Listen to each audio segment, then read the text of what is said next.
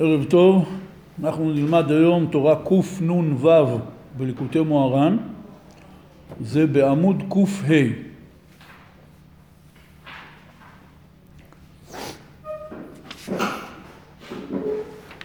קה עמוד ב' מכיוון שלמדנו בשבועיים האחרונים את תורה כ"ה בחלק שני שמדברת על התבודדות. התורה הזאת, קנ"ו, שנקרא היום, היא מעין השלמה, הצגה של נקודה מאוד מאוד חשובה לכל העניין הזה של עבודת ההתבודדות, של עבודת הדיבור.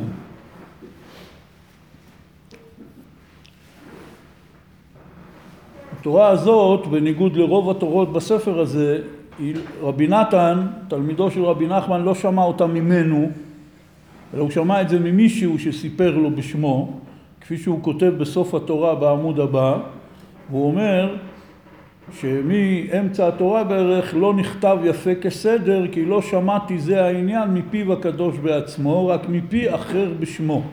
לכן כפי שנראה התורה הזאת היא לא כתובה בצורה רהוטה ומסודרת כמו התורות האחרות בליקוטי מוהר"ן, אבל עדיין יש פה רעיון מאוד מאוד uh, עמוק.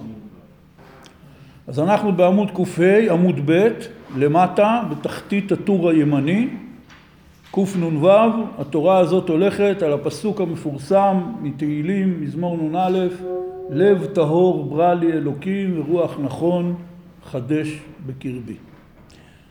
אומר רבי נחמן כי מה שמדברים בינו לבין קונו הוא בחינת רוח הקודש.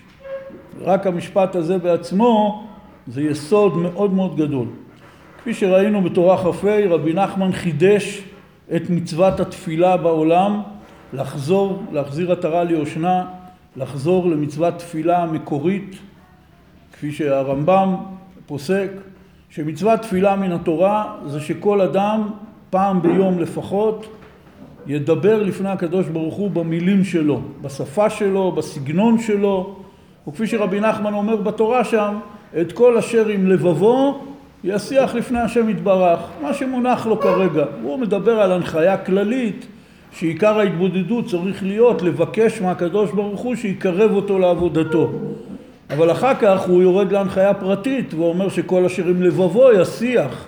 אז ממילא יוצא שלא תמיד זה בדיוק מה שמונח לאדם על הלב, הרעיון הוא לתת הזדמנות, תחנת תדלוק יומית פעם ביום, וכפי שהוא אומר שם, שעה מיוחדת ביום, שעדיף שהאדם יקבע לעצמו שעה קבועה ביום לעניין הזה, שאז יהיה לו יותר קל להתמיד בזה, אבל זה בעיקרון יכול להיות בכל שעה ביום. והוא מדבר עם הקדוש ברוך הוא את כל אשר עם לבבו, זאת מצוות תפילה מקורית מן התורה. ורבי נחמן אמר שם בתורה כ"ה, ככה היא מתחילה, שהתבודדות היא מעלה עליונה וגדולה מן הכל. אפשר להגיד באופן כללי שזה עיקר עניין שיטת רבי נחמן, לעשות התבודדות. כל שאר הדברים הם ב... בהמשך, אבל זה העניין המרכזי והיסודי. וכפי שראינו באריכות, אה, למדנו את כל התורה, תורה כ"ה, ודקדקנו שם בכל הפרטים. מי שרוצה את הקלטת השיעור יבוא אליי אחר כך, נשלח לו. כאן בתורה הזאת רבי נחמן מדבר על הפרקטיקה של הדיבור. והמשפט הראשון שהוא כמובן מוכר לכל מי שעשה התבודדות בחייו כי מה שמדברים בינו לבין קונו הוא בחינת רוח הקודש. זה עניין גבוה מאוד הרבה פעמים יש כזה ביטוי כזה בין ברסלבים שהוא לא יודע אם לעשות משהו, הוא אומר טוב תראה אני אלך לשדה אני אשאל את הקדוש ברוך הוא. אז כמובן כל אלה שלא עושים התבודדות אה, ישר מתלוצצים כנגדו אומרים לו נו והוא עונה לך? אז לא, הוא לא עונה. אה, ומי שחושב שהוא מתחיל לשמוע קולות שעונים לו בהתבודדות הוא צריך ללכת לבדיקה דחופה. אבל כל מי שעושה התבודדות יודע שכאשר הוא זוכה באמת לפרש את שיחתו במובן של ההדרכה שרבי נחמן נתן וכפי שהסברנו את זה, לפרש שיחתו זה פירוש כמו שאתה שואל מישהו מה נשמע והוא גם עונה לך ומעריך עם כל הפרטי פרטים והרקע והתוצאות, מסביר כמו שצריך, כמו טיעון בבית משפט, שמפרטים את הכל, זה נקרא לפרש שיחתו. מי שזוכה באמת לפרש שיחתו על נושא מסוים בהתבודדות, הוא מרגיש שהדיבורים מתחילים לנבוע בתוכו, מתוכו באופן כזה שבתוך הדיבור שלו הוא פתאום משלב עצות, דרכים, תשובות. אומר רבי נחמן זה לא קורה סתם. מה שמדברים בינו לבין קונו הוא בחינת רוח הקודש. בחינת, זה לא רוח הקודש, אבל זה בחינת רוח הקודש. כלומר, אדם מרגיש שרוח השם מובילה אותו לדבר דיבורים שהוא לא חשב עליהם לפני כן. זאת הבחינה של רוח הקודש. וכפי שרבי נחמן שם בתורה כ"ה אומר, כשהוא מדבר לעניין הזה, מה קורה אם בן אדם מגיע, רוצה לעשות התבודדות ואין לו מילים, אין לו דיבורים, הוא לא מסוגל לפתוח את הפה. הוא מתייחס שם לנקודה הזאת. הוא אומר, תעשה שיחה מזה בעצמו שאתה לא יכול לפתוח את הפה. ריבונו של עולם, למה אני לא יכול לדבר לפניך? חיכיתי לזה כל היום, הגעתי לפה. ויש לי המון דברים להגיד לך, יש לי הרבה דברים על הלב, אבל אני לא מסוגל לדבר. למה? כשאני מדבר עם אנשים לא קורה לי דבר כזה. אחד שואל אותי מה קורה, מה נשמע, מה פה, מה שם, אני ישר פותח. למה פה אני לא יכול לפתוח? זה נקרא לעשות שיחה מזה שאני לא יכול לדבר. אבל אומר רבי נחמן, יש מצב שגם את זה בעצמו אפשר להגיד. אתה פשוט יושב ולא מסוגל להוציא מילה כפשוטו, כמו בשיר של שולי רנד, מוכין דקטנות. יושב בשדה, לא יוצאת לי אפילו מילה. מה עושים? אומר רבי נחמן, גם אם הוא יושב ושותק, ורק משתוקק לדבר, אומר רבי נחמן, גם זה טוב מאוד. מה זה גם? לדבר לפני הקדוש ברוך הוא, לפרש שיחתו, זה טוב מאוד. אין לך מילים, תעשה שיחה מזה שאין לך שיחה, גם זה טוב מאוד, הוא אומר. ולשבת ולשתוק, גם זה טוב מאוד. מדוע? הוא אומר כי העיקר זה ההכנה שהוא מכין את עצמו לשבת לדבר לפניו יתברך. זה עיקר הנקודה של ההתבודדות. שהאדם מושיב את עצמו באמצע היום שלו, באמצע השגרה שלו, באמצע החיים שלו, ומכין את עצמו לדבר לפני הקדוש ברוך הוא. כאילו הוא בא ואומר, ריבונו של עולם, באתי לפניך. או במושג שחוזר בתורה ובנביאים כמה פעמים, הנני. דיברנו ב, ב, ב, בשנים קודמות, דיברנו כאן על תורה י"ב, איה מקום כבודו של רבי נחמן. ודיברנו על זה שרבי נחמן אומר בעצם שכל העולם, כל האנשים, כל הזמן, הם בעצם כל הזמן צועקים איפה אלוקים. אחד אומר את זה בפה, ואחד בצעקה בלב, אבל כולם שואלים איפה אלוקים? בין אם הלכת ונתקע לך אצבע קטנה ברגל של המיטה, זה נורא כואב ואתה מפוצץ. אז אתה בעצם צועק איפה אלוקים? למה זה קרה לי? ועד לדברים הכי הכי גדולים שיכולים להיות, כולם כל הזמן צועקים איפה אלוקים. בכל מה שהם עושים, בכל מה שהם מדברים, לא משנה מה הם אומרים, זאת בעצם הצעקה. מחפשים את המשמעות, מחפשים את אלוקים. וגם הכופר וגם המאמין הם בעצם שואלים בדיוק אותה שאלה. כל ההבדל זה רק בניגון. הכופר אומר איפה אלוקים? והמאמין צועק איפה אלוקים? רק המנגינה שונה, שאלה בדיוק אותו דבר. הוא שואל איפה אלוקים בשאלה רטורית כאילו אין, והמאמין צועק מתוך געגועים, מתוך ידיעה שיש, רק אני לא רואה אותו. אם כן יוצא מצב שכולם צועקים איפה אלוקים ועל זה כל הזמן כל הדיון וזה גם מה שהמלאכים שואלים אחד את השני כפי שרבי נחמן מביא שם בתורה י"ב הוא מביא לשון ש, שחז"ל אה, אה, דיברו שככה מלאכים אומרים אחד לשני איה מקום כבודו. מה התשובה לשאלה הזאת?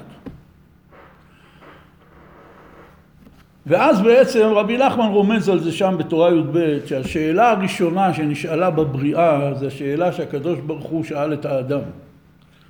אמר לו, אייכה? ואיפה אתה?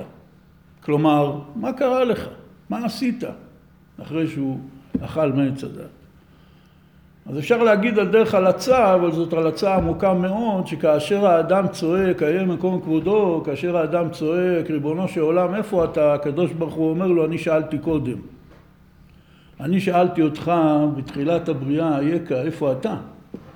עיקר העבודה שבני האדם צריכים לעסוק בה זה לא לשאול כל הזמן איפה אלוקים, אלא להתחיל לשאול כל הזמן איפה אני. איפה אני הייתי כשדיברתי את השטויות האלה ושעשיתי את המעשה הגרוע הזה וכולי וכולי. כולם מחפשים את אלוקים וצועקים היה מקום כבודו, השאלה האמיתית שפועמת בבריאה כל רגע ורגע והשאלה הזאת, אם היינו יכולים לראות ולשמוע, היינו רואים שהקדוש ברוך הוא שואל כל אחד ואחד מאיתנו כל רגע וכל שנייה, אייכה, איפה אתה? נאבדת לי. נאבדת לי בעסקים, נאבדת לי במחשבות, נאבדת לי ביוטיוב, נאבדת לי במלא מקומות נאבדת לי. והקדוש ברוך הוא שואל, אייכה, איפה אתה?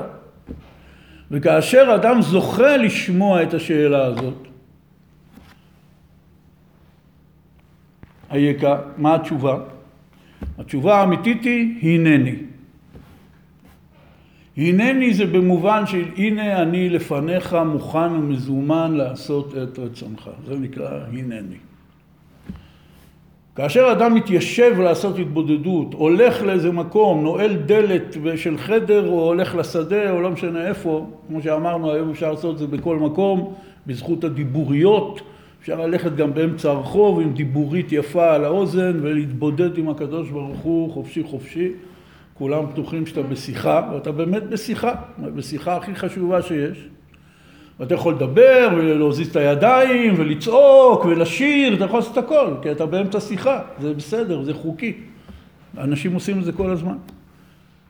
ברגע שאתה מציב את עצמך במוד הזה, שאני עכשיו נעמדתי לדבר לפני הקדוש ברוך הוא, אתה בעצם אומר, הנני. וזאת תמצית היהדות, הנני. לא סתם ליאונרד כהן, אללה ירחמו, לפני שהוא נפטר, הוא הוציא את השיר הנני, ואפילו בתוך השיר באנגלית, הפזמון זה המילה הנני בעברית. המשמעות של השיר הזה אומר אני כבר זקן, אני מוכן למות, אני רוצה לבוא להיאסף אל עמיי ואל אבותיי והנני, אני מוכן. זה תמצית היהדות, ההנני הזה. כי רוב הזמן גם אנשים ששומרים מצוות והם עסוקים כל הזמן במעגל המצוות הם לא במצב של הנני, הם במצב של פיזור נפש גמור. הם עושים דברים מתוך שגרה, הם עושים דברים מתוך איזו אוטומציה כזאת, כאילו אני דתי, אז אה, אני צריך לשתות אה, תה, אז אני מברך שהכל נהיה בדברו, כאילו זה, זה יוצא לבד. בתפילת שמונה עשרה, כולם מכירים את זה, התבדחנו על זה קצת גם בשתי הפעמים הקודמות, אדם עומד מתפלל שמונה עשרה, הוא בכלל לא שם לב מה הוא אומר. ואנחנו לא ראשונים בזה, יש בתלמוד ירושלמי עתיק, לפני 1800 שנה, אומרים האמוראים הקדושים, אומר שם אחד האמוראים, אני מחזיק טובה לגב שלי שהוא קורע במודים. זאת אומרת, אני עומד מתפלל שמונה עשרה, חושב על מיליון דברים, אני בכלל לא שם לב, ופתאום אני מוצא את עצמי קורע בברכה, מודים אנחנו לך, הוא אומר, יואו, איך הגעתי לפה? אנחנו יודעים להגיד בפה את מילות התפילה ובראש לחשוב דברים. תכף נגיע לאט לאט. מסופר על איש אחד שבא לאיזה רב גדול, אמר לו הרב תן לי ברכה וזה, אז הרב אומר לו אתה לומד תורה, אתה קובע עיתים לתורה? הוא אומר לו הרב איפה יש לי זמן, אני עובד מצאת החמה, מצאת הנשמה הוא אומר לו הרב, בסדר, מה אתה עושה? הוא אומר, יש לי חנות, אני משווק לקוחות כל היום. הוא אמר לו, בסדר, בפה תדבר עם הלקוחות, בראש תחשוב דברי תורה. אומר לו, הרב, אני לא יודע איך עושים דבר כזה. איך אפשר בפה לדבר דבר אחד במוח לחשוב דבר אחר? זה גדול עליי. אומר לו, למה אתה אומר ככה? אני נראה לי אתה אלוף העולם בזה. למה שאתה עומד שמונה עשרה שלוש פעמים ביום, בפה אתה אומר דיבורי תפילה, בראש אתה חושב מחשבות חנות. אז פה אני רק אומר לך, תעשה סוויץ'. בחנות, בפה תדבר דיבורי חנות, בראש תחשוב תורה.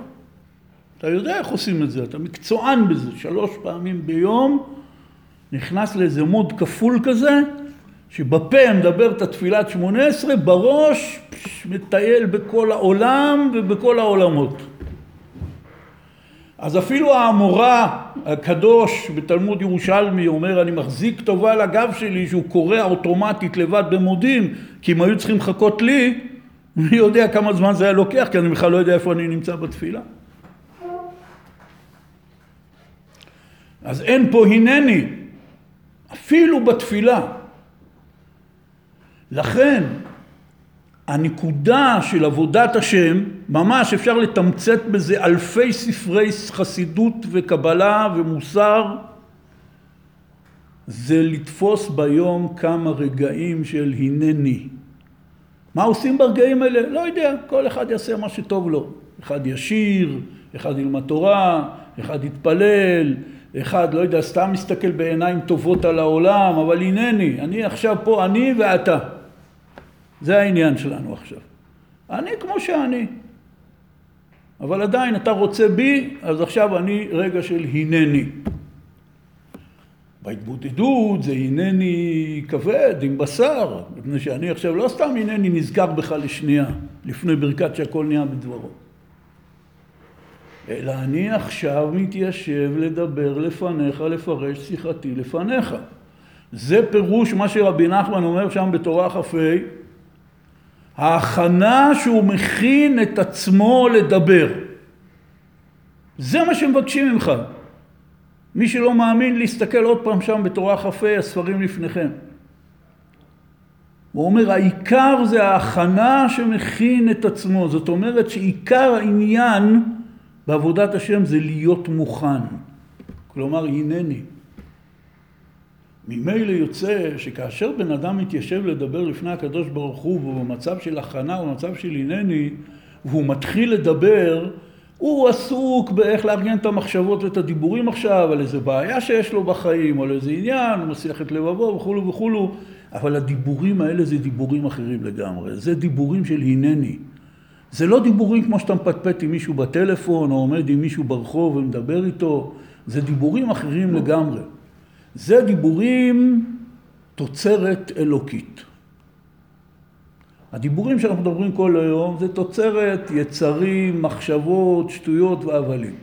זה דיבורים תוצרת אלוקית. כי אני עכשיו קודם כל עשיתי הכנה, כפי שרבי נחמן אומר שם, ההכנה שהוא מכין את עצמו לדבר, וזו עבודה קשה מאוד, כי כמו שדיברנו בפעם שעברה ובפעם שלפניה, אני בא עם פקלה לא קטנה, עם קופת שרצים לא פשוטה. ואני ממש לא מרגיש את עצמי צדיק גדול, בלשון המעטה. והתבודדות זה נראה עבודה של צדיקים. כאילו בוא, יש לי עוד הרבה עד שאני אגיע, שאני פעם ביום מדבר עם הקדוש ברוך הוא שעה, יש לי הרבה לאן להגיע. אומר רבי נחמן, טעות, בזה תתחיל. וכפי שהוא אומר שם, וגם אם רחוק לגמרי מכל וכל מעבודתו יתברך, מזה בעצמו יעשה שיחה. זאת אומרת, גם שאדם שרחוק לגמרי מכל וכל מעבודת השם, ההתבודדות נועדה בשבילו.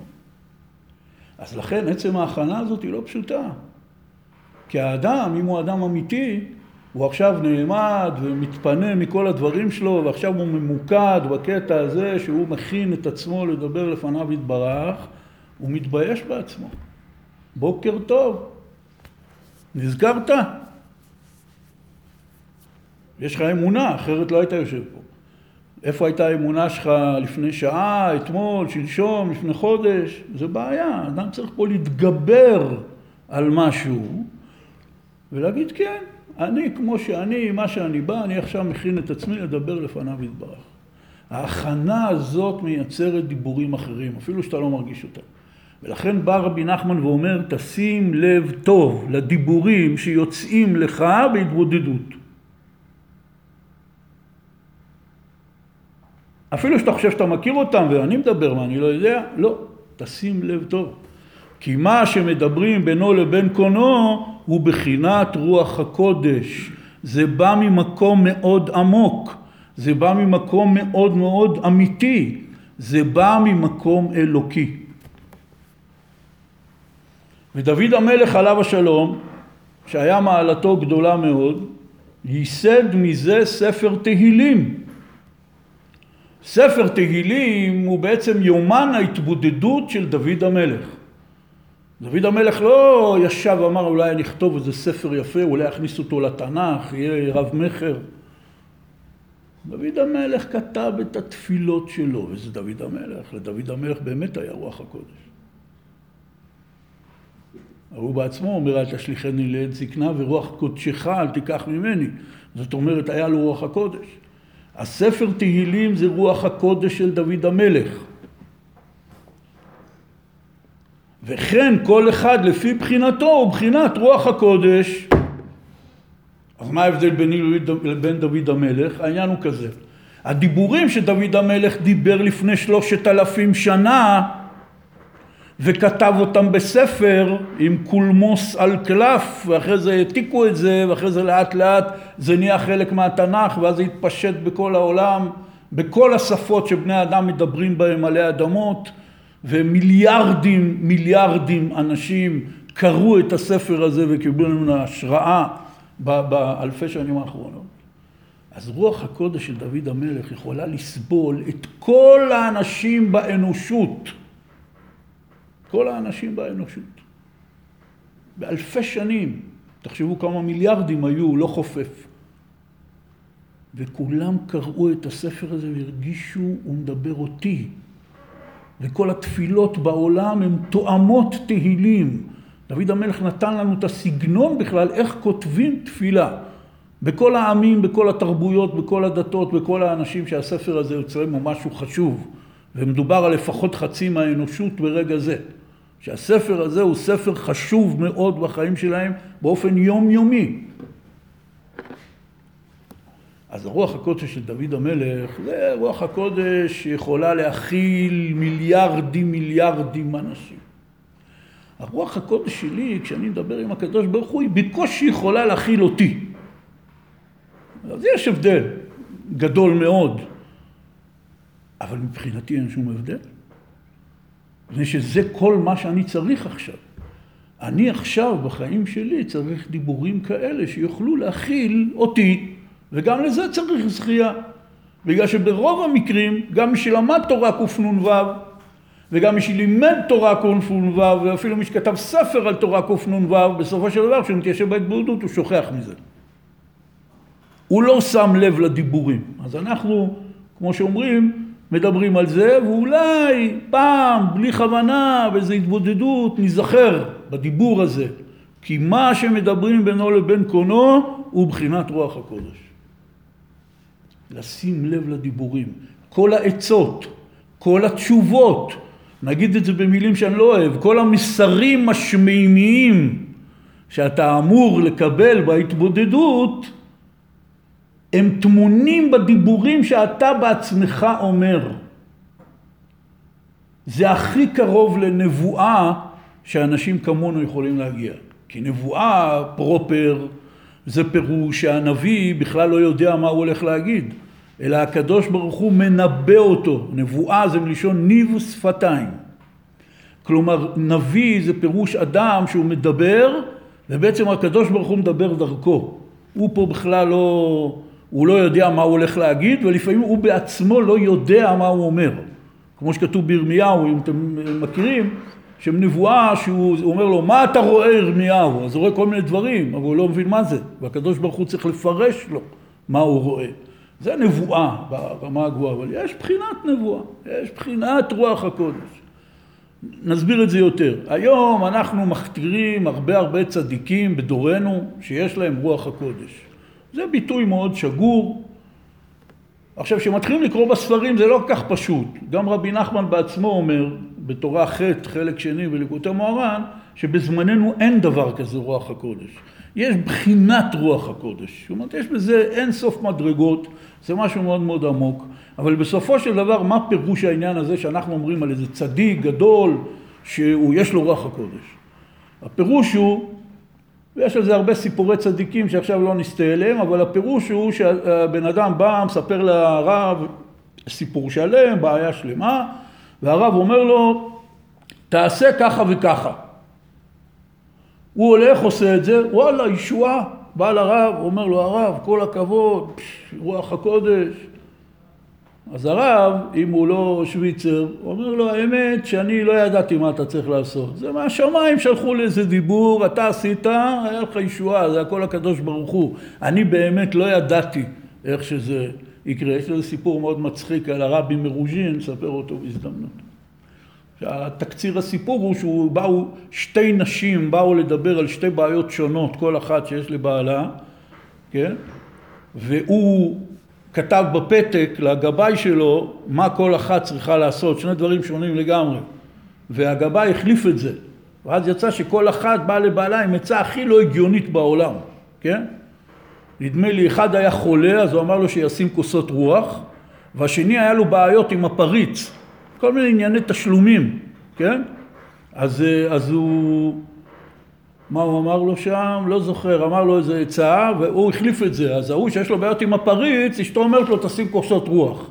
אמר לו, מה הקשר עכשיו כוסות רוח? מה, אני חולה? איזה מין עצה זאת? אמר לו הרב, אמר אתה עושה? טוב, אולי היה לו ברירה.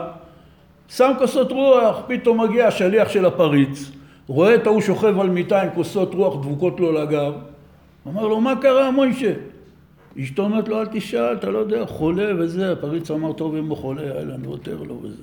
טוב, האישה באה לרב, אומרת לו, הרב, איזה עצה מדהימה. הוא אומר לה, לא, בכלל הכוסות רוח זה היה עצה לשנייה, שבעלה היה חולה, לך, זה, רק הגבאי בלבל את הפתק. זה, יש הרבה סיפורים כאלה. הרב נזרק לו איזה דיבור. ומהשמיים מגלגלים שזה ישועה, אבל באמת הרב לא עשה את זה, זה בחינה של רוח הקודש. אומר פה רבי נחמן אותו דבר אתה. אם אתה תתחיל לפרט ולפרש לפני הקדוש ברוך הוא את הבעיה הספציפית שיש לך, וכל המפרט יותר הרי זה משובח. ממש פרטי פרטים. אסור לבן אדם להתבודדות להתבייש, להגיד לקדוש ברוך הוא להוציא את המכתב מביטוח לאומי יגיד לו, תראה ריבונו של עולם, תראה מה הם כותבים לי פה, הם רוצים שאני אשלם 459 שקל, אבל על מה? אני לא מבין. ככה, ככה מתבודדים. אם יש לך בעיה עם ביטוח לאומי כמובן, עם המכתב, אחרת תלך לשלם וזהו. אבל אם זה בעיה, תפרט כמה שיותר. תוך כדי שאתה מתחיל לפרט את זה, באים לך דיבורים, תשים אליהם לב. בגלל שזה בחינת רוח הקודש, וכפי שבתוך פסוקי התהילים כבר מיליארדים על מיליארדים אנשים מצאו בהם נחמה וישועה, אתה יכול למצוא בדיבורים של עצמך. וזה מה שאומר פה רבי, רבי נחמן. כי מה שמדברים בינו לבין קונו הוא בחינת רוח הקודש. ודוד המלך עליו השלום, שהייתה מעלתו גדולה מאוד, ייסד מזה ספר תהילים. הוא מתכוון להגיד, ואנחנו אין מעלתנו גדולה מאוד כמו דוד המלך. וכן כל אחד לפי בחינתו הוא בחינת רוח הקודש. מדובר פה בחוויה מיסטית עליונה, שאם אדם ישים אליה לב ויזכור את הדיבורים האלה, בפעם אחת שזה יקרה לו בהתבודדות, פתאום נפתחים לו אורות חדשים באמונה. כל היחס שלו עם הקדוש ברוך הוא נהיה אינטימי לגמרי. אתם יודעים, יש לנו אנשים שאנחנו מכירים, שאומרים שלום שלום בחדר מדרגות. שואלים אותי, אתה מכיר אותו? כן, מכיר אותו, שכן שלי. אבל באמת אני לא מכיר אותו. רק אומרים שלום שלום. אבל עם אשתי, שיש לנו זיכרונות אינטימיים משותפים במשך שנים, אז אני מכיר אותה. כי יש זיכרונות. שני חבר'ה נפגשים אחרי 40 שנה שהיו בטירונות. ישר יש זיכרונות מההוא, מהרס"פ, מהרס"ר, מהקטע, אתה זוכר שברחנו מהמחנה, חזרנו, ישר נהיה חיבור כאילו הם לא נפרדו 40 שנה, נכון או לא? ככה זה. אני עכשיו היה לי מפגש גרעין של הגרעין שלנו, שהיינו בנחל, כולנו בני 60, התראינו פעם אחרונה לפני 40 שנה, לפחות אני איתם, הפעם האחרונה שראיתי אותם זה היה לפני 40 שנה. ארבעים שנה. אני זוכר את כולם צעירים, יפים ורזים, פתאום כולם באים לי שמנים עם שערות שיבה. תוך רבע שעה כאילו לא נפרדנו. עם חברים שלי שהכרתי לפני חמש שנים אין לי כזה, כזה חיבור. למה? כי בצבא, קצת לפני הצבא ובצבא עצמו, עברנו כאלה חוויות ביחד, כאלה זיכרונות משותפים ביחד, שנהיה פה חיבור חזק מאוד, שאפילו אחרי 40 שנה הוא לא אה, אה, מתמוג... מתפוגג. ככה זה קם, להבדיל כמובן, היחסים ביני לבין הקדוש ברוך הוא. כל עוד היחסים שלי עם הקדוש ברוך הוא זה דרך אותיות בספרים, או מאכלי חג, אני לא יודע בדיוק, חוויית היידישקייט הסטנדרטית, בסדר, יחסים טובים, אין מה לדבר.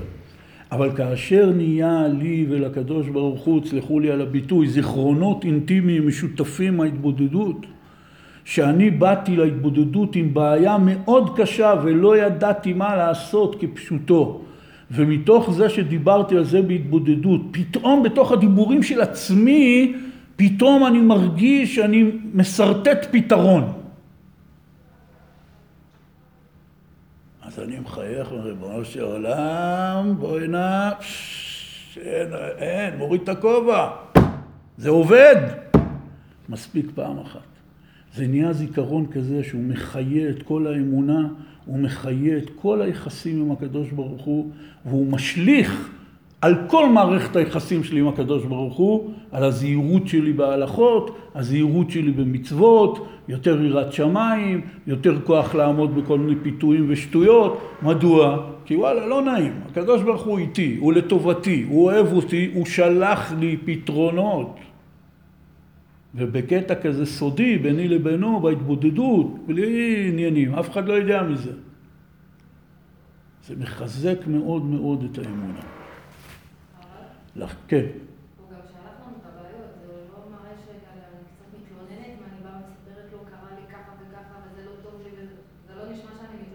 לא, בזה היהדות שונה לדוגמה מהאסלאם, שבאסלאם, וזה מחלחל אלינו, לכן אני מזכיר את זה פה, מחלחלות לתוך ההשקפה האמונית היהודית בין השיחות של אנשים ונשים הרבה רעיונות נוצריים ומוסלמיים וכשאומרים אותם בפסוקים הם נשמעים נורא יהודיים אבל צריך לחדד את זה אצלהם השיטה זה כולו מן אללה תוריד את הראש ותקבל את הכל אבל אצלנו זה לא ככה חז"ל אומרים, יש הרבה מזמורים בתהילים שמתחילים במשפט למנצח שיר מזמור, נכון? כולם מכירים את זה.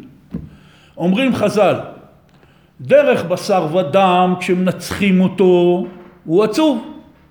אף אחד לא אוהב שמנצחים אותו, שהוא בעימות עם מישהו, אם הוא יצא מפסיד, לא טוב לו עם זה. זמרו למי שמנצחים אותו ושמח, זה נקרא למנצח שיר מזמור. זמרו למי שמנצחים אותו ושמח. כל התפילה היהודית, המהלך שלה הוא התנצחות עם הקדוש ברוך הוא, ואתה אומר לקדוש ברוך הוא, אפילו שגזרת, ואני מקבל, מצדיע לך, אין, אתה מלך העולם, אתה יכול לגזור מה שאתה רוצה, תפקידי להתנצח איתך ולשכנע אותך, אם אפשר להגיד ככה, לבטל את הגזרה. ומי לנו גדול מאדון המאמינים, ראשון המאמינים, המתפלל הראשון בעולם, אברהם אבינו, בפרשת השבוע. הקדוש ברוך הוא מודיע לו, אני הולך להפוך את סדום. אברהם אבינו אחרי מילות התנצלות הכרחיות, אומר לו, תסלח לי, השופט כל הארץ לא יעשה משפט? נכון? הוא אומר לו ככה. זה היהדות. מה זה החוצפה הזאת? מישהו בכלל שאל אותך מה דעתך? הקדוש ברוך הוא אומר, המכסה אני מאברהם את אשר אני עושה, אני בסך הכל באתי לידע אותך. מה, אני ביקשתי ממך רשות? שאלתי מה דעתך? אברהם אבינו פה, סליחה, אני עפר ואפר וכולו, השופט כל הארץ ל... זה העלבה, תראו מה שהיום אומרים את זה לפרקליטים, תראו מה קורה. אומרים לו, אתה תפרת תיקים, אתה שופט לא בצדק, וואו, העלבת עובד ציבור, עניינים. אתה בא פה, אומר את זה לקדוש ברוך הוא, השופט כל הארץ לא יעשה משפט. הוא אומר, כל מה שאתה החלטת לעשות לסדום, סלח לי, זה לא משפט צדק. זה אברהם אבינו, הוא אומר על אנשי סדום, רעים וחטאים לשם מאוד, ככה התורה קוראת להם. זו דוגמה ראשונה. דוגמה שנייה, משה רבנו. הקדוש ברוך הוא אומר לו בסנה, לך לפרעה, תגיד לו שלח את עמי, אני אכביד את ליבו, למען שיתי אותותיי אלה בקרבו, זאת אומרת זה לא ילך חלק, אבל אל תדאג, בסוף יצאו ויהיה הפי אנד והכל בסדר. הוא בא לפרעה פעם ראשונה, אומר לו שלח את עמי, פרעה אומר לו מי אלוהים אשר אשמע בקולו, תכבד העבודה על האנשים, באים השוטרים, צועקים למשה, מה עשית לנו? אמרת לנו יהיה גאולה, עכשיו נהיה יותר גרוע. משה אפילו לא עונה להם. חוזר למקום של הסנה, אומר לקדוש ברוך הוא, למה הריאות על העם הזה? מה זה למה הריאות? אני אמרתי לך מפורש שזה מה שהולך לקרות, לא השתנה שום דבר. אמרתי לך, אתה תגיד לו, הוא יסרב, זה יהיה עיכובים. מה זה הקטע הזה? למה הריאות על העם הזה? למה? כי משה זה הקושייה בקצרה והתירוץ בקצרה. משה אומר לקדוש ברוך הוא, אני לא מעניין אותי עכשיו שום דבר, אתה מינית אותי להיות רועה נאמן שלהם, אני עורך דין שלהם. אותי לא מעניין מה שאמרת לי קודם, אותי מעניין רק דבר אחד, הם סובלים עכשיו. זה הכל. חוץ מזה לא מעניין אותי כלום. אבל אנחנו לומדים סגנון דיבור. אם אברהם אבינו אמר את זה, גם לנו מותר להגיד את זה. אם משה רבנו אמר את זה, גם לנו מותר להגיד את זה. עדיף נהיה קצת יותר נימוסיים, בכל זאת אנחנו לא אברהם אבינו ולא משה רבנו, אבל בוודאי שמותר לאדם להתלונן. להגיד ריבונו של עולם אני מאמין באמונה שלמה, שכל מה שאתה עושה לי הכל בצדק ובמשפט אל אמונה ואין עוול צדיק וישר הוא, אבל לי לא טוב עם זה. לא טוב לי. אז אני מבקש ממך, תשנה את זה. זהו. אליהו הנביא, במעמד עם, עם ישראל, עם הבעל, עם כהני הבעל, שהיה כזה קרב רציני, מה האמונה הנכונה. אליהו, אחרי שכהני הבעל לא הצליחו לעשות שום דבר, הוא בא ואומר לקדוש ברוך הוא, אתה הסיבות את ליבם אחורנית. אומר לקדוש ברוך הוא, זה שהם עובדים עבודה זרה, זה אתה עשית שהם יעבדו עבודה זרה. אומרים חז"ל, אליהו הטיח דברים כלפי מעלה, שזה מעשה מאוד שלילי. כי זה כבר דיבור, כמו שאומרים, מוגזם. אליהו הנביא ידע מה שהוא עושה, ובזכות זה הוא ברוך השם הציל את עם ישראל. אבל בכל מקרה, השיטה שלנו, זה אמרו לי מי שמנצחין אותו ושמח, התפילה שלנו זה קרב עם הקדוש ברוך הוא כדי שישנה את הגזרה. ככה נצטווינו לדבר איתו, וככה אנחנו עושים. וזה ביחד הולך, שמצד אחד מקבלים את הדין, ומאמינים שכל מה שהקדוש ברוך הוא עושה זה לטובה, אבל אנחנו, התורה לימדה אותנו להתמקד במה שאני מרגיש. לי לא טוב כרגע עם הלטובה הזה. אני מאמין שבבחינות גבוהות, שמעל המדרגה שלי, זה הכל לטובה. אבל לי כרגע לא טוב עם הלטובה הזה. אז אני מצווה, מצווה להתפלל לפני הקדוש ברוך הוא ולבקש ממנו שיעשה את הטובות כפי שאני מבין אותן. כשיעקב שולח את בניו למצרים, הוא אומר, ואל שדי ייתן לכם רחמים. רבי נחמן אומר בזה שני חידושים עצומים. אחד שזה ראשי תיבות ישראל. הדבר השני, מה הכוונה ואל שדי ייתן לכם רחמים? הוא ייתן לכם את הרחמים. אומר רבי נחמן, לפעמים הקדוש ברוך הוא מרחם עלינו באופן שאנחנו לא קולטים אותו כרחמים. יעקב מברך את בניו, אני מברך אתכם שהקדוש ברוך הוא ייתן את הרחמים בידכם. זאת אומרת, הרחמים יהיו באופן כזה שגם אנחנו בתפיסה שלנו זה נראה רחמים. וזו בקשה מאוד יפה.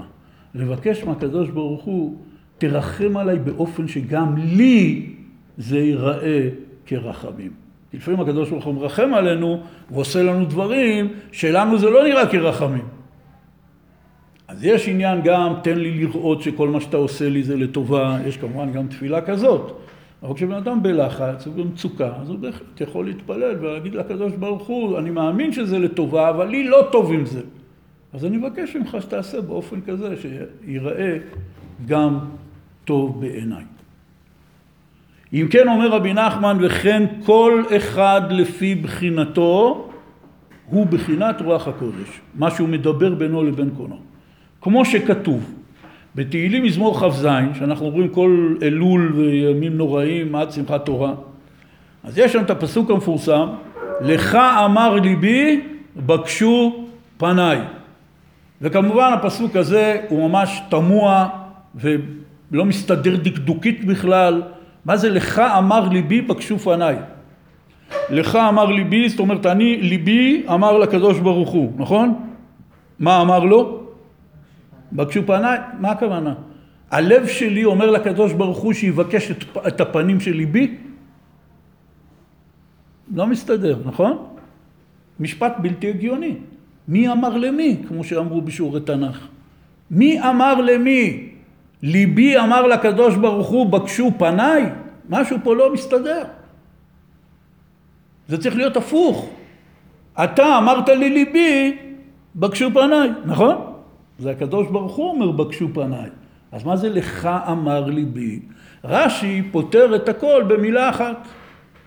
כותב רש"י שם, לך בשבילך ובשליחותך.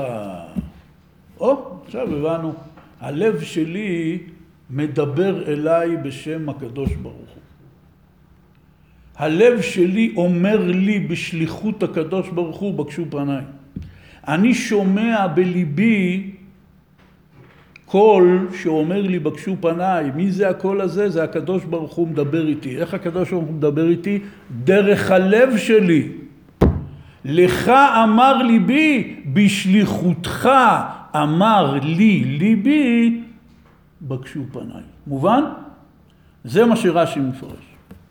לך בשביל, בשבילך ובשליחותך אמר לי ליבי. שימו לב למשפט הבא, כל מי שיזכה את עם ישראל יעשה מדבקה מזה, זה יעזור מאוד להרבה אנשים. שכל הדברים שהלב אומר הם דברי השם יתברך ממש, והוא בחינת רוח הקודש. שכל הדברים שהלב אומר הם דברי השם יתברך ממש. והוא בחינת רוח הקודש. מכאן באה תורה שלמה, שהרבה אנשים מדברים עליה, ואולי יש גם אנשים שמקיימים אותה, שאם האדם היה מקשיב לליבו באמת, הוא היה נמנע מכל המעשים הרעים, מכל המחשבות הרעות. כל אחד מאיתנו אומר דברים ועושה דברים שבזמן שהוא עושה אותם או בזמן שהוא מתכנן אותם, הלב שלו אומר לו, לא כדאי. לא כדאי, זה לא, זה לא לעניין. ואנחנו, יש פתגם צרפתי כזה, שתהליך ההתבגרות זה התהליך של הלימוד איך להתגבר על איסורי מצפון.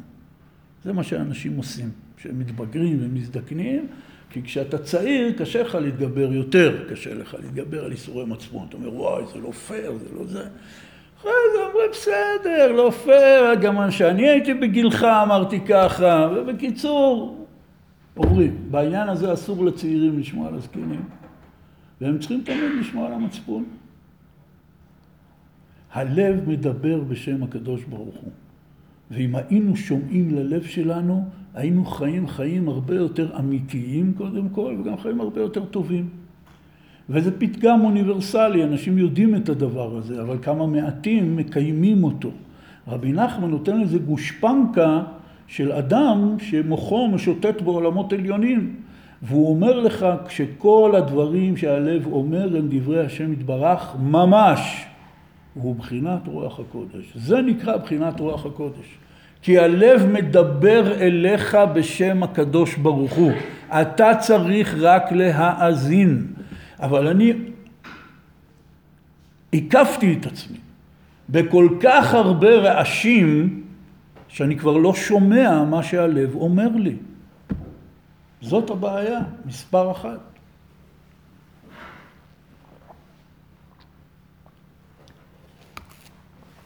או שנהייתי חכם גדול, וכשהלב אומר לי משהו, אני אומר, רגע, מי אמר? זה לא ברור שזה ככה, צריך עיון, יש לי משהו להקשות על זה, ואני מתחיל ללמוד רש"י ותוספות בדיבורי הלב שלי, ומוציא אותם לגמרי מהקשרם. מה זה? יש גם דבר כזה, רבי נחמן מלמד אותנו בתורה ס"ד בליקוטי מוהר"ן, שחלק מהבריאה זה שני הפכים בנושא אחד, ולא צריך להתבלבל מזה. יש בעולם שני הפכים בנושא אחד. הוא דיבר על זה דרך תורת הקבלה, הם יודעים את זה גם בפיזיקה ובאסטרונומיה, כמו חורים שחורים. אז ככה יש גם בחיים דברים שהם שני הפכים בנושא אחד. ויכול להיות מצב שהלב אומר מצד אחד כן ומצד אחד לא. ואז מה אני צריך לעשות? צריך לעשות בירור. כי הרעיון הוא פה לא עכשיו שחידשנו דת חדשה, שמאה היו מקשיבים רק ללב, וזה דברי השם יתברך, וזהו. אנחנו חיים על פי תורה. זה רצון השם, ככה השם כיוון אותנו. יש לנו תורה, ואנחנו חיים לפי תורה. במקומות שהתורה יש ספק מה התורה רוצה. כאשר יש ספק מה הקדוש ברוך הוא רוצה, אני צריך להקשיב ללב שלי. ובתנאי שזה לא מנוגד לתורה ולהלכה, אז אני צריך לפעול לפי זה. זה הרעיון פה, ולא חס וחלילה שהצטייר פה שרבי נחמן כאילו המציא איזו שיטה חדשה במקום התורה. רצון השם כתוב בתורה שבכתב ושבעל פה. אבל אוי, כמה דברים בחיים וכמה תחומים בחיים, אין על זה תשובות מהתורה. זה לא קשור לעניין הלכתי, מותר או אסור, כשר או פסול, אלא זה בכלל בתחומים אחרים לגמרי, של מידות, של התנהגות וכולו וכולו. במקום הזה, הקדוש ברוך הוא, יש לו שגריר שיושב אצלנו בתוך הלב ומדבר איתנו, ואנחנו צריכים להקשיב לו. להקשיב לו במובן אפילו לעשות מה שהלב אומר, כמובן בתנאי שזה לא נוגד להלכה. מפני שאם היינו הולכים שהקדוש ברוך הוא מדבר עם כולנו דרך הלב, אז אה, כן, אחד הלב שלו אומר להחטיף להוא סטירה, והלב של ההוא אומר שאם הוא נתן לי סטירה עכשיו אני אתקע לו סכין, ובקיצור יהיה עולם נפלא מאוד. חייבים שיהיה תורה אחת לכולם. איזו הסדרה מסודרת של חיי החברה ושל החיים בין בן אדם לחברו, ושל החיים בין אדם למקום, וההסדרה הזאת זאת התורה שבכתב ושבעל פה. ואם נתחיל לעשות מה שאנחנו רוצים, אי אפשר לדעת לאן נגיע. כל מוסדות הגמילה מלאים באנשים שעשו רק מה שהיה בראש שלהם. הוא נדלק על הרואין, נו מה נעשה? אין, הלב שלי אומר לי שאני חייב את זה, תדע לך אחי. עכשיו אחרי הפעם הראשונה הוא כבר לא צריך את הלב, זה כבר ברור שרק זה מה שיסדר לו את החיים ואת הראש ואת הכל. ובפעם ה-20-30 הוא כבר נהיה נרקומן ואחרי כמה שנים הוא זרוק סמרטוט חורבת אדם וצריך לשים מעליו שלט הנה אדם שעשה רק מה שבראש שלו. הרי אמרו לו אל תעשה את זה, זה מסוכן, זה לא לעניין. הוא לא רוצה לשמוע למה הוא, הלב שלו אמר לו, אין, אני הולך רק עם הלב שלי. לכן צריך מאוד מאוד להיזהר מהעניין הזה. רבי נחמן אומר, כאשר אתה נמצא במקום שבו התורה וההלכה והמנהגים ועצם היותך יהודי לא נותן בידך שום פתרון. וזה קורה זה קורה יותר מדי אפילו אפשר להגיד, זה קורה רוב הזמן כמעט אפשר להגיד. אדם מוקף כל יום, שאלות חדשות, לבטים חדשים, ספקות חדשים, מצוקות חדשות. אומר רבי נחמן, תקשיב ללב שלך. איך אני אשמע מה שהלב שלי אומר לי? הדברים שמדברים בינו לבין קונו. מי שלא מדבר בינו לבין קונו, הוא בכלל לא שומע מה הלב אומר. זה הבחינת רוח הקודש פה. הבחינת רוח הקודש זה כל הדברים שהלב אומר ונדברים בפה. לכן אם אתה רוצה לשמוע מה שהלב שלך אומר, תתחיל לדבר בינך לבין קונך, תתחיל לפרש שיחתך על דברים שמציקים לך, ואז הלב ייתן לך רמזים, ייתן לך דיבורים, ואתה צריך לשים לב אליהם. ולכן הוא מסביר ואומר, וצריך לחדש תמיד, לבקש בכל פעם בתחנונים ודברי ריצויים חדשים, נקודה. בתורה כ"ה שם שלמדנו, אומר רבי נחמן, שהאדם צריך לדבר לפני הקדוש ברוך הוא בטענות ואמתלאות, בדברי חן וריצוי ופיוס. והסברתי את ההבדלים ביניהם, לא ניכנס לזה כרגע. זה דברי ריצוי. דברי ריצוי זה פירושו שאדם בא ומנסה לרצות את הקדוש ברוך הוא, שיתקרב אליו, שהוא יעזור לו להתקרב אליו. כלומר, ריבונו של עולם, בוא, כמו שהקדוש ברוך הוא אומר, שובו אליי ואשובה אליכם. ועם ישראל אומר, השיבנו השם אליך ונשובה. אומרים חז"ל, בוא תסתכל. בני ישראל אומרים, השיבנו השם אליך ונשובה. בוא אתה תתקרב אלינו ותחזיר אותנו אליך. הקדוש ברוך הוא אומר, שובו אליי ואשובה אליכם, אתם תתחילו. כן? זה דברי ריצוי, ריבונו של עולם, בוא אני אתקרב אליך, אתה תקרב אליי, בוא נעשה צעדים בוני אמון, בוא נחדש את הקשר. זה דברי ריצוי. אומר רבי נחמן, אמרתי לך כך, כל הדברים שהלב אומר הם דברי השם יתברך ממש. אבל איך שומעים אותם? לא מה שאני חושב בלב. כשאני מדבר, כשאני מדבר דיבורים ביני לבין קוני. לכן, בגלל שדברי הלב הם כל כך חשובים, והלב מדבר אליי בשליחותו של הקדוש ברוך הוא, זה משהו דרמטי ביותר בחיים. וזה גם משהו שכל מי ששומע אותו, אם הוא לא עבר אותו פעם, הוא חייב לרוץ לנסות את זה, נכון? כאילו זה... אין באמצע, או כן או לא. אומר רבי נחמן, לכן ההדרכה היא, וצריך לחדש תמיד, לבקש בכל פעם בתחנונים ודברי רצויים חדשים. צריך לחדש תמיד. למה צריך לחדש תמיד? כי אם אתה חוזר בהתבודדות תמיד על אותם דיבורים, ואפס לא הרגשת שלדברי השם יתברך והלב מדבר, לכן אתה צריך לחדש תמיד. לא הלך במשפט הזה, נעשה עם המשפט הזה. לא הצליח בסגנון הזה, תשנה סגנון, תשנה כיוון. בדיוק כמו אדם שטוען במשפט, כן? עומד העורך דין, מביא איזה מהלך של טיעון, הכין את זה טוב בבית, הכל רשום לו בדף, הוא רק עושה את עצמו כאילו הוא מדבר, מסתכל על הפנים של השופט, אין, אה, אין חיבור. מה הוא עושה מיד? הוא בראש שלו ישר ממציא סגנון חדש, רעיונות אחרים וכולו וכולו. עכשיו כל אחד מאיתנו, גם בלי להיות עורך דין, מכיר את הסיטואציה הזאת. אתה עכשיו בא טוען לפני מישהו לקבל משהו, לא משנה כרגע מה, אפילו שהיינו ילדים, כן? רוצים שאימא תרשה לנו להיות שעה יותר מאוחר בחוץ, או שהיא תרשה לנו לנסוע באופניים לחבר, לא יודע מה, דברים הכי קטנים. הוא בא, מבקש באיזה סגנון אחד, ואימא אומרת לא. מה הוא עושה מיד? הוא עושה סוויץ', מחליף, סגנון חדש, טענות חדשות, פטנטים חדשים, מנסה למצוא חן באיזה דרך אחרת. ככה, ככה עובדים. הוא אומר אותו דבר, אתה עובד בהתבודדות. אם דיברת איזה תקופה בסגנון מסוים ואתה לא מרגיש שהדיבורים האלה יוצאים לך כמו איזה בחינת רוח הקודש כזה, מה שהלב מדבר, אז שנה סגנון. לכן צריך לחדש תמיד. לבקש בכל פעם בתחנונים ודברי רצויים חדשים.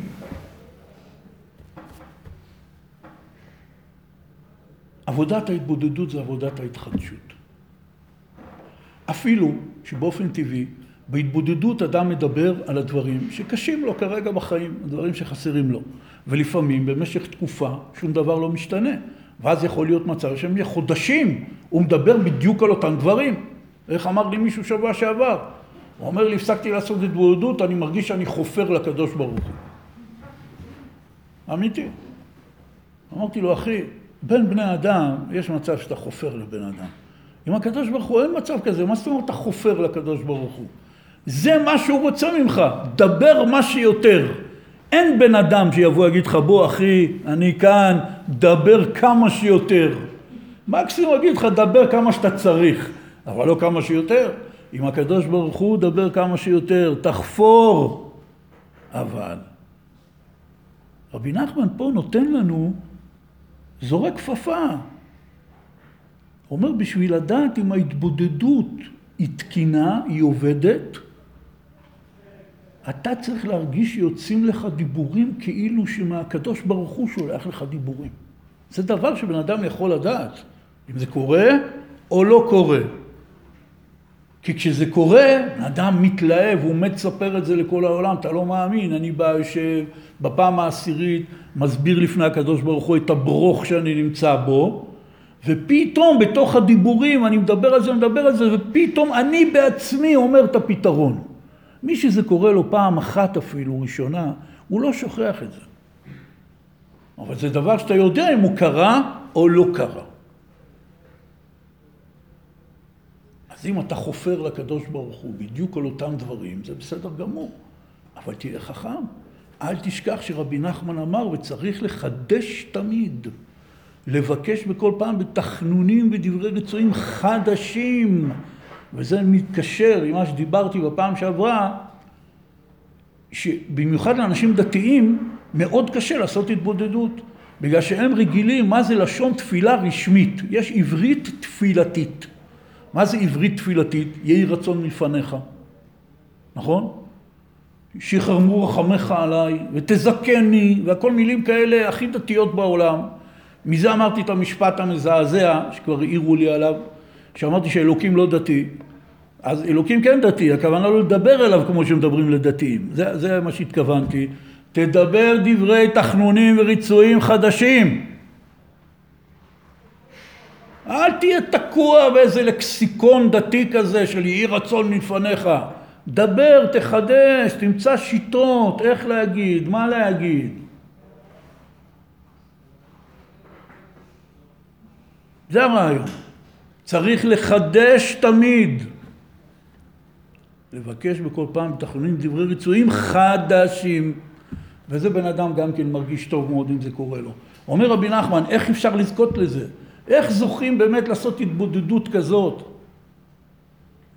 של דברי חיצויים חדשים, לחדש ולהרגיש שהדברים שהלב אומר לי זה דברי השם יתברך. זה, תראו, אם הייתי עושה נגיד סדנאות על התבודדות, אז בשביל השיווק חייבים לכתוב את הדברים האלה במודעה, נכון? וגם להכניס את זה בסילבוס של הסדנה. אבל אנחנו עכשיו פה לומדים אמיתי, מה כתוב בתוך הספר, בלי סיפורים. איך זוכים לזה? תכלס, אנשים יודעים. אני יכול להגיד לכם, אני מנסה להתבודד כבר 40 שנה מאז שהתקרבתי לברסלב. יכולים לעבור 17 שנה שלא קורה לך אפילו רגע כזה. זה לא כאילו בצ'יק צ'אק ורק נלמד בליקוטי מוהר"ן וממחר החיים יהיו נפלאים, זה לא עובד ככה, זה קשה מאוד לזכות לזה, לדבר ככה. איך זוכים לזה? אומר רבי נחמן, ולזכות לזה צריך טהרת הלב. וטהרת הלב הוא על ידי שמתלהב ובוער ליבו להשם יתברך. על ידי זה נטהר הלב. ונקרא עוד משפט, כי לא נוכל היום להאריך עד הסוף של זה, כי נגד שנתלהב ונבער לעבירה או לתאווה רעה חס ושלום, שמזה נטמע ליבו, נגד זה צריך שיתלהב ויבער ליבו להשם יתברך.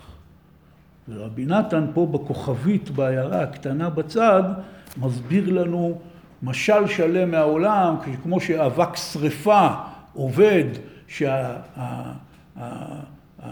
שהבעירה שנהיית היא מייצרת גזים וזה מה שנקרא חומר נפץ עודף אני לא כזה מומחה, קראתי היום בוויקיפדיה איך עובד חומר נפץ בשביל להבין מה שכתוב פה.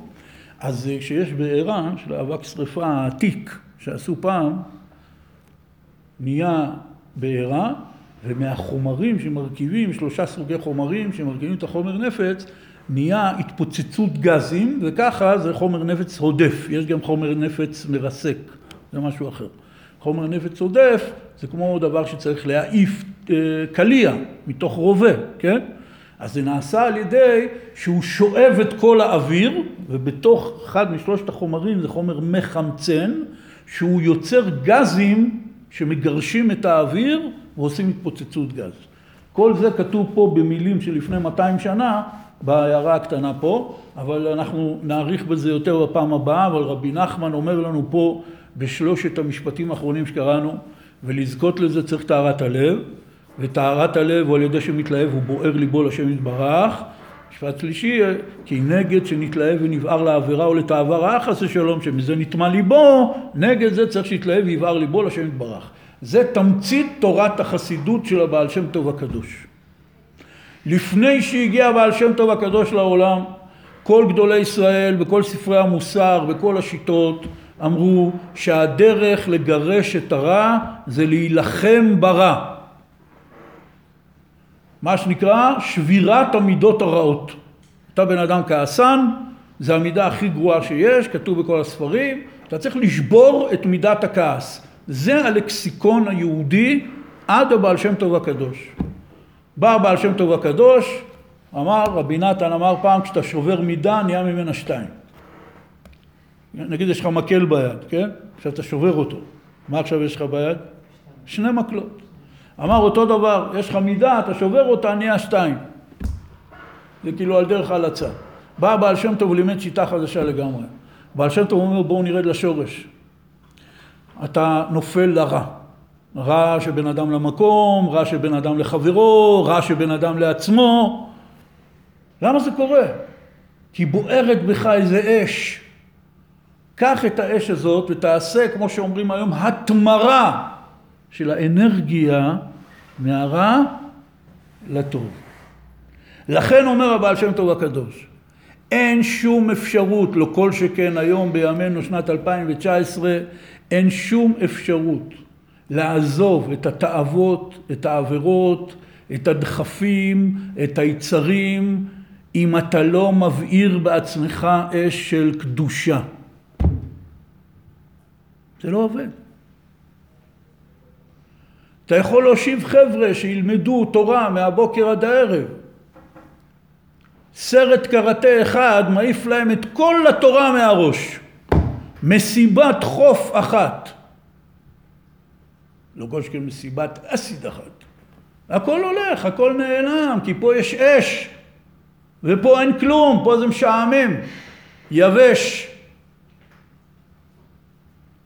הבעל שם טוב גילה דרך חדשה, וגם היא לאט לאט קצת נשכחה, ובאו הרבה יהודים, אבל אחד מהם, רב שלמה קרליבך, שעכשיו היה 25 שנה לפטירתו ביום אה, חמישי האחרון, הוא חידש את העניין הזה. אהבה, שירה, התלהבות, התלהבות מלשון להבה, מלשון אש. התלהבות דקדושה. מי שאין לו התלהבות דקדושה, אפילו קצת, אפילו מדי פעם, אין שום ספק שהוא ייפול לתוך כל התהומות של האש של היצר הרע.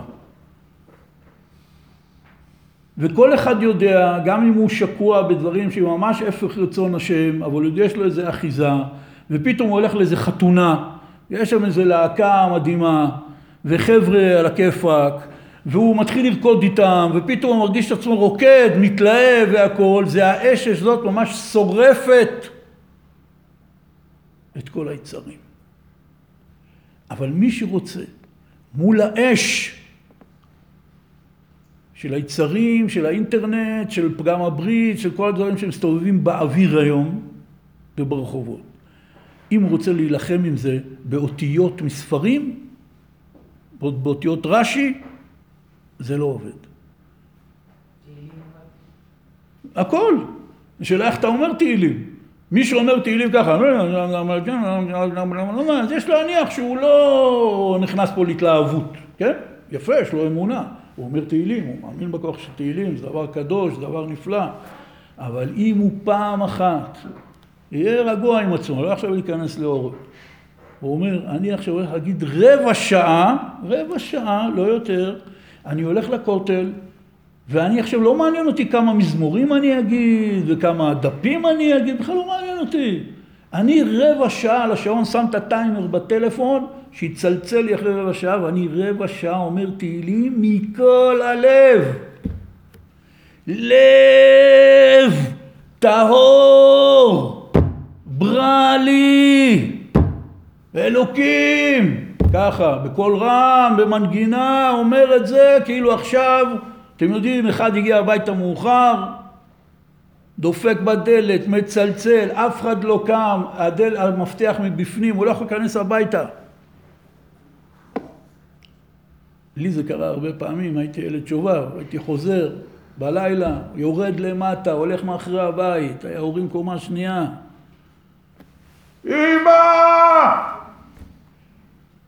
לא קורה כלום. אבא! ככה. השכנים יוצאים, תפסיק לצעוק, אתה אומרת פה את כולם. זה נקרא אמא! ככה להגיד תהילים. סיפר לי פעם אחת, זה סיפור יפה בפני עצמו, נגיד רק את השורה התחתונה. פגש פעם, היה חילוני גמור רחוק מהאמונה, פגש את הרב יצחק דוד גרוסמן שליטה ממגדל העמק. אמר לו הרב תסביר לי מה זה אמונה, אני חילוני גמור, אני לא מבין, מה זה נקרא להיות uh, קשור לאלוקים? אמר לו הרב גרוסמן, זה היה סיפור מלפני 40 שנה, אמר לו אני הגעתי עכשיו פעם ראשונה, פגשתי אותו בקנדה. הוא אומר הגעתי פעם ראשונה לקנדה, פעם ראשונה בחיים אני בחוץ לארץ, לא יודע לקרוא אות אנגלית. אמרו לי אתה נוחת, הנה פתק עם טלפון, הנה דיים, תכניס בטלפון ציבורי, תחייג את המספר, הוא כבר יבוא אליך, הוא ייקח אותך, תהיה רגוע. הוא אומר, עכשיו אני מגיע שדה תעופה שלפני 40 שנה, הכל חשוך, נפש חיה, ניגש לטלפון, שם את המטבע בטלפון ציבורי, היה פעם כזה דבר לצעירים, מרים את השופרת, וזה היה חוגה, לא יודע, בטח יש פה צעירים שלא ראו בחיים שלהם כזה טלפון, אז זה היה חוגה כזאת, אתה מכניס את האצבע איפה שהמספר, ואז אתה מסובב את החוגה. הוא אומר, עכשיו זה מספר ארוך, מספר של קנדה, ארוך. הוא אומר לו, אתה מתאר לעצמך איך אני חייגתי את המספרים? הרי אם האצבע שלי בטעות תיכנס למספר הלא, לחור של המספר הלא נכון, הלך עליי. אני תקוע פה בשדה תעופה, לא יודע כלום, אין עם מי לדבר, אבוד בקנדה. אומר לו, אז אתה מתאר לעצמך איך אני חייגתי? אומר לו, ככה מתקשרים לקדוש ברוך הוא. כל תנועה, כל זה, אם לא, אני נופל. זה אין עוד מלבדו לגמרי, לגמרי, לגמרי. אז ככה אני צעקתי למטה, אמא! שהיא תפתח לי את הדלת. ככה אדם אומר, רבע שעה נראה לי קצת זה ריבויו. חמש דקות. חמש דקות הוא אומר מזמור מכל הלב. יש פסוקים של תחינה, אבל יש גם פסוקים של שמחה. אז גם את הפסוקים של שמחה ככה אומר. לגמרי חגיגי, משהו דרמטי. פתאום הוא מתחיל, קצת מתחיל הלב לזוז, נהיה קצת התלהבות. כל אש קטנה כזאת שנדלקת בלב, של קשר עם הקדוש ברוך הוא, של שמחה בקדוש ברוך הוא, של תקווה, זה שורף שדות שלמים של... אה, אה, נקרא קוצים, רציתי להגיד משל אחר, אבל לא משנה. שדות שלמים של קוצים. צריך התלהבות לקדושה. זה מה שהבעל שם טוב חידש. כל התורות, כל הדיבורים בתורת החסידות זה בא רק לזה. לא המדרש עיקר או המעשה עיקר. המטרה היא להביא אותנו להתפלל שחרית באופן כמו שיסדו את זה. כל מי שמתפלל שחרית, הוא יודע, יש בלמעלה כתוב, נכון? יש קורבנות, אחרי זה יש פסוקי דה זמרה, נכון? כולם מכירים. מזמורי תהילים, כל יום בתפילה. פסוקי דה זמרה. היינו אמורים לשיר אותם. עכשיו, זה לא היינו אמורים, זה כתוב בפוסקים, בהלכה. כתוב, צריך להגיד פסוקי דה זמרה, כמונה מעות. ככה כתוב בשולחן ערוך. כמו אחד שסופר כסף לאט לאט, שלא יתבלבל בספירה, למה כל התבלבלות זה 200 שקל הלכו לפח. אז אתה סופר כל שטר כמו שצריך. זה נקרא כמונה מעות. וכתוב בפוסקים שצריך להגיד אותם בניגון. ולפני אלף שנה, אלף שנה, היה אחד מגדולי חכמי ישראל באשכנז, קראו לו רבי יהודה החסיד. הוא היה עוד לפני שהייתה החסידות. זה אחד מהעשרים גדולי ישראל הכי גדולים בכל ההיסטוריה. שחרדים לדבריו ומזכירים אותו בהלכה, במוסר, בהכל. יש לו ספר, נקרא ספר חסידים. לפני אלף שנה הוא כותב שם, חקור לך אחר ניגונים ותגיד כל יום את התפילה בניגון חדש. מה זה חקור לך אחרי ניגונים? לך תחפש מנגינות, מדליקות. איזה מנגינות? מנגינות שאתה אוהב. וכל יום תשאיר את פסוקי דה זמרה במנגינה חדשה. היום אהרון רזאל, מחר ישי ריבו, ומחרתיים בשקט, לא מדברים. שלמה ארצי, אני שר, זה מנגינה, היא מחברת אותי ללב. אני שר לקדוש ברוך הוא. זאת היהדות האמיתית, השורשית.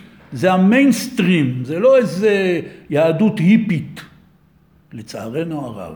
בתוך המיינסטרים יש חלקים מסוימים שנפלו לקיבעון ומרובעות ושכחו את כל התורה הזאת.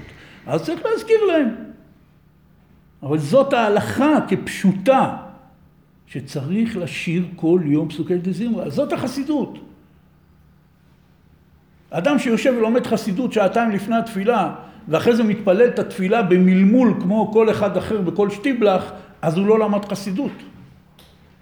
אבל אם בן אדם לומד חסידות, לא משנה לפני התפילה או אתמול או לא משנה מתי, והוא מתפלל את התפילה בשירה וזמרה, או, הבנת על מה אנחנו מדברים.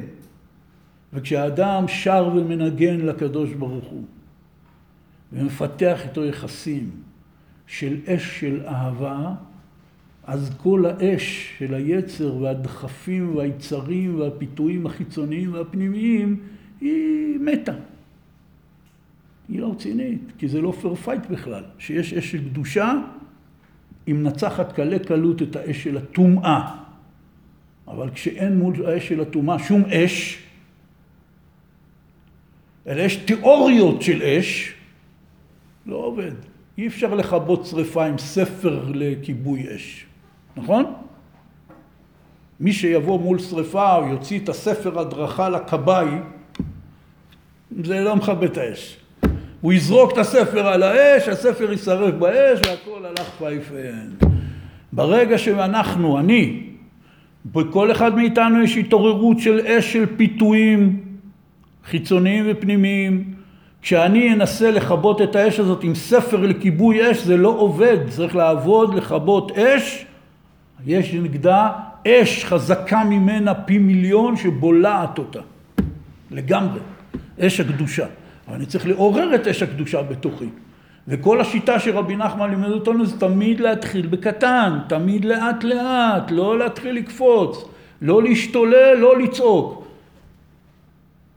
אז אני מתחיל בדקה ביום, קצת התלהבות של קדושה, זה יכול להיות בברכת שהכל נהיה בדברו על הנס קפה לפני התפילה, אחרי זה את התפילה נתפלל רגיל, אבל איזה תפילה אחת.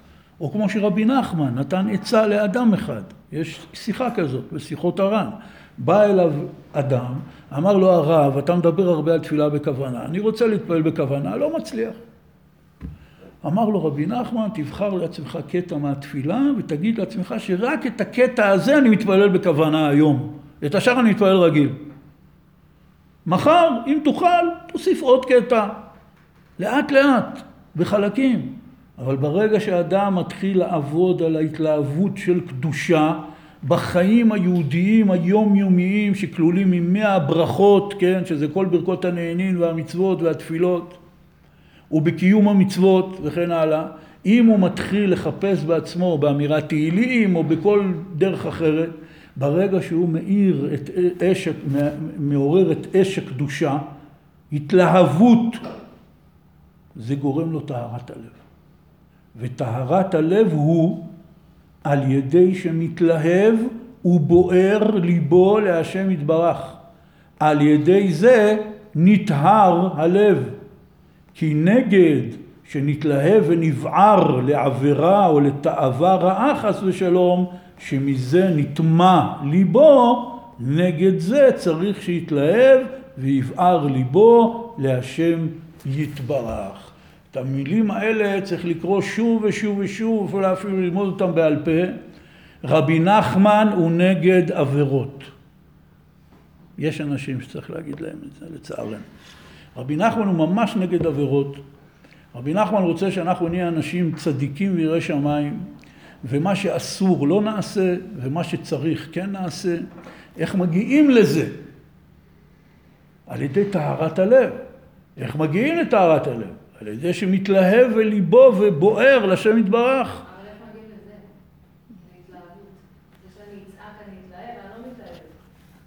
זה שיחה בפני עצמה, צודקת. התשובה הקצרה מאוד היא, רבי נחמן אמר, יש לו שיחה מפורשת על זה, במיוחד על כוונה בתפילה, תעשה את עצמך מתלהב, ועל ידי זה אתה תתלהב. ואולי אפילו נראה את השיחה הזאת בפעם הבאה. תעשה את עצמך מתלהב. כלומר, אדם בא לברך ברכת המזון, זה הברכה והתפילה הכי חשובה שיש לנו במשך היום, כי היא מצווה מהתורה, שלא כמו שאר הברכות והתפילות. מצווה מהתורה, ברכת המזון, כל דתי יודע איך הוא מברך ברכת המזון. עכשיו, לא טוב, כאילו, יש מקום לשיפור. עכשיו, אתה צריך להתפל... להגיד ברכת המזון בהתלהבות הלב, אבל אין לי התלהבות הלב, מה? יש לי התלהבות, בוא נגמור מהר מהר ברכת המזון, כי אני רוצה לשמוע חדשות, יש לי איזה סרטון לראות, קיבלתי כמה הודעות בוואטסאפ, וכאילו יואו, איזה צדיק אני, איזה מסירות נפש, אני עכשיו מברך ברכת המזון ולא מסתכל את ההודעות, נכון? ממש מסירות נפש. אין לי התלהבות הלב. לא יהיה לך לא בברכה הבאה ולא אחרי זה ולא אחרי זה ולא אחרי זה, ואתה תמות בן שמונים או תשעים, דתי, עם כיפה על הראש. ולא היה לך רגע אחד של התלהבות הלב. זה לא מפחיד אותך? אז מה עושים? תעשה את עצמך מתלהב. כלומר, חסידי ברסלב בדרך כלל, כשתראו אנשים רגילים ואחרים ברכת המזון, זה הוא עושה מים אחרונים, עושה הכל, אז הולכים בואו, אזן, אזן את הכל. זה ברכת המזון נורמלית של דתי רגיל. חסידי ברסלב לא ככה, הם לא יותר צדיקים, רק הם התרגלו להגיד ברכת המזון אחרת. ברוך אתה השם, ככה, הוא, אין לו התלהבות, הוא עושה את עצמו. אז מה? הוא עושה את עצמו, התלהבות מגיעה. זה כמו סדנאות צחוק. אני מכיר, יש לי חבר שהוא ממש מומחה ארצי רציני ביותר בסדנאות צחוק. הוא אמר לי, כל השיטה של סדנאות צחוק, אנשים באו, שילמו כסף, או המקום עבודה שלהם שילם כסף, עכשיו הגיעו לסדנה, אבל הם יודעים שזה עלה כסף. עכשיו עומד המנחה, אומר עכשיו כולם יעשו את עצמם צוחקים חמש דקות רצוף. עכשיו אחד אומר, לא, עזוב אותך, מה זה השטויות האלה, וזה וזה וזה, אבל מה, המנחה אמר, חייבים. אז אה, מתחילים, בהתחלה בהיסוס, אחרי זה זה, עכשיו כולם עושים את עצמם, צוחקים. ופתאום זה בא לך טבעי. עכשיו הוא אמר לי שלפי כל המחקרים, כשאדם צוחק, למה זה כל כך טוב לבריאות, כמו שרבי נחמן כותב? מפני שכשאדם צוחק אז משתחרר לו דופמין במוח וזה ממש עושה הרגשה נפלאה ביותר וכולו וכולו. לפי כל המחקרים, גם אם אדם עושה את עצמו צוחק, משתחררים כל החומרים הנפלאים האלה במוח, אפילו אם הוא עושה את עצמו צוחק. לכן היום בכל הסדנאות, דמיון מודרך, סדנאות צחוק, וכל you name it, כולם יודעים את הסוד הזה. זה כתוב בשיחות הר"ן מלפני 210 שנים, תעשה את עצמך מתלהב, ההתלהבות תבוא. אבל אם אתה תמשיך למלמל את התפילות והתהילים והברכות ותחכה לנס שיקרה שפתאום יום אחד אני אתלהב, זה לא יקרה. הטכניקה, הפרקטיקה, תתחיל לעשות את עצמך מתלהב. איך יודעים? אתה תדע. כי פתאום הברכת המזון שלך אחרת, ושהכל נהיה בדברו שלך אחרת, והתפילה שלך אחרת, כי אתה עושה את עצמך מתלהב. אותו דבר ריקוד. רבי נתן אמר שכל אדם צריך לרקוד יום יום. הוא אומר אם לא במעשה לפחות בדיבור, תדבר על ריקוד, אם לא בדיבור לפחות במחשבה, תחשוב על ריקוד, אבל תרקוד. לחשוב על ריקוד. תדמיין בראש שלך את עצמך רוקד, כי נניח אין לך, אני מצטער, אני אין לי אפשרות לרקוד, וזה. לפני שאתה הולך לישון, סגור את הדלת, תעשה ריקוד, כשיש איזה שיר שאתה אוהב, תשיר, אומר, אבל לא בא לי ואני לא מרגיש את זה, כי היום הרי כולם כל כך מחוברים לעצמם, שמה שהם לא מרגישים, הם לא עושים, נכון? חוץ מאשר כל ההצגות והפוזות שהם עושים מהבוקר עד הערב, לפני כל האנשים בעולם. אבל כשאתה בא ואומר לו דבר אמיתי לעשות, אומר, תשמע, אם אני לא מרגיש את זה, אני לא עושה את זה, אני לא מתחבר לזה, זאת העצה של רבי נחמן, תעשה את עצמך מתלהב, תבוא לך התלהבות ובהערת הלב, ועל ידי זה יהיה לך טהרת הלב, ועל ידי טהרת הלב אתה תוכל לחדש דברים חדשים לפני הקדוש ברוך הוא, ואז מהדיבורים האלה זה דיבורי הלב שלך שהם מבחינת רוח הקודש, ונמשיך את זה בשבוע הבא בעזרת השם.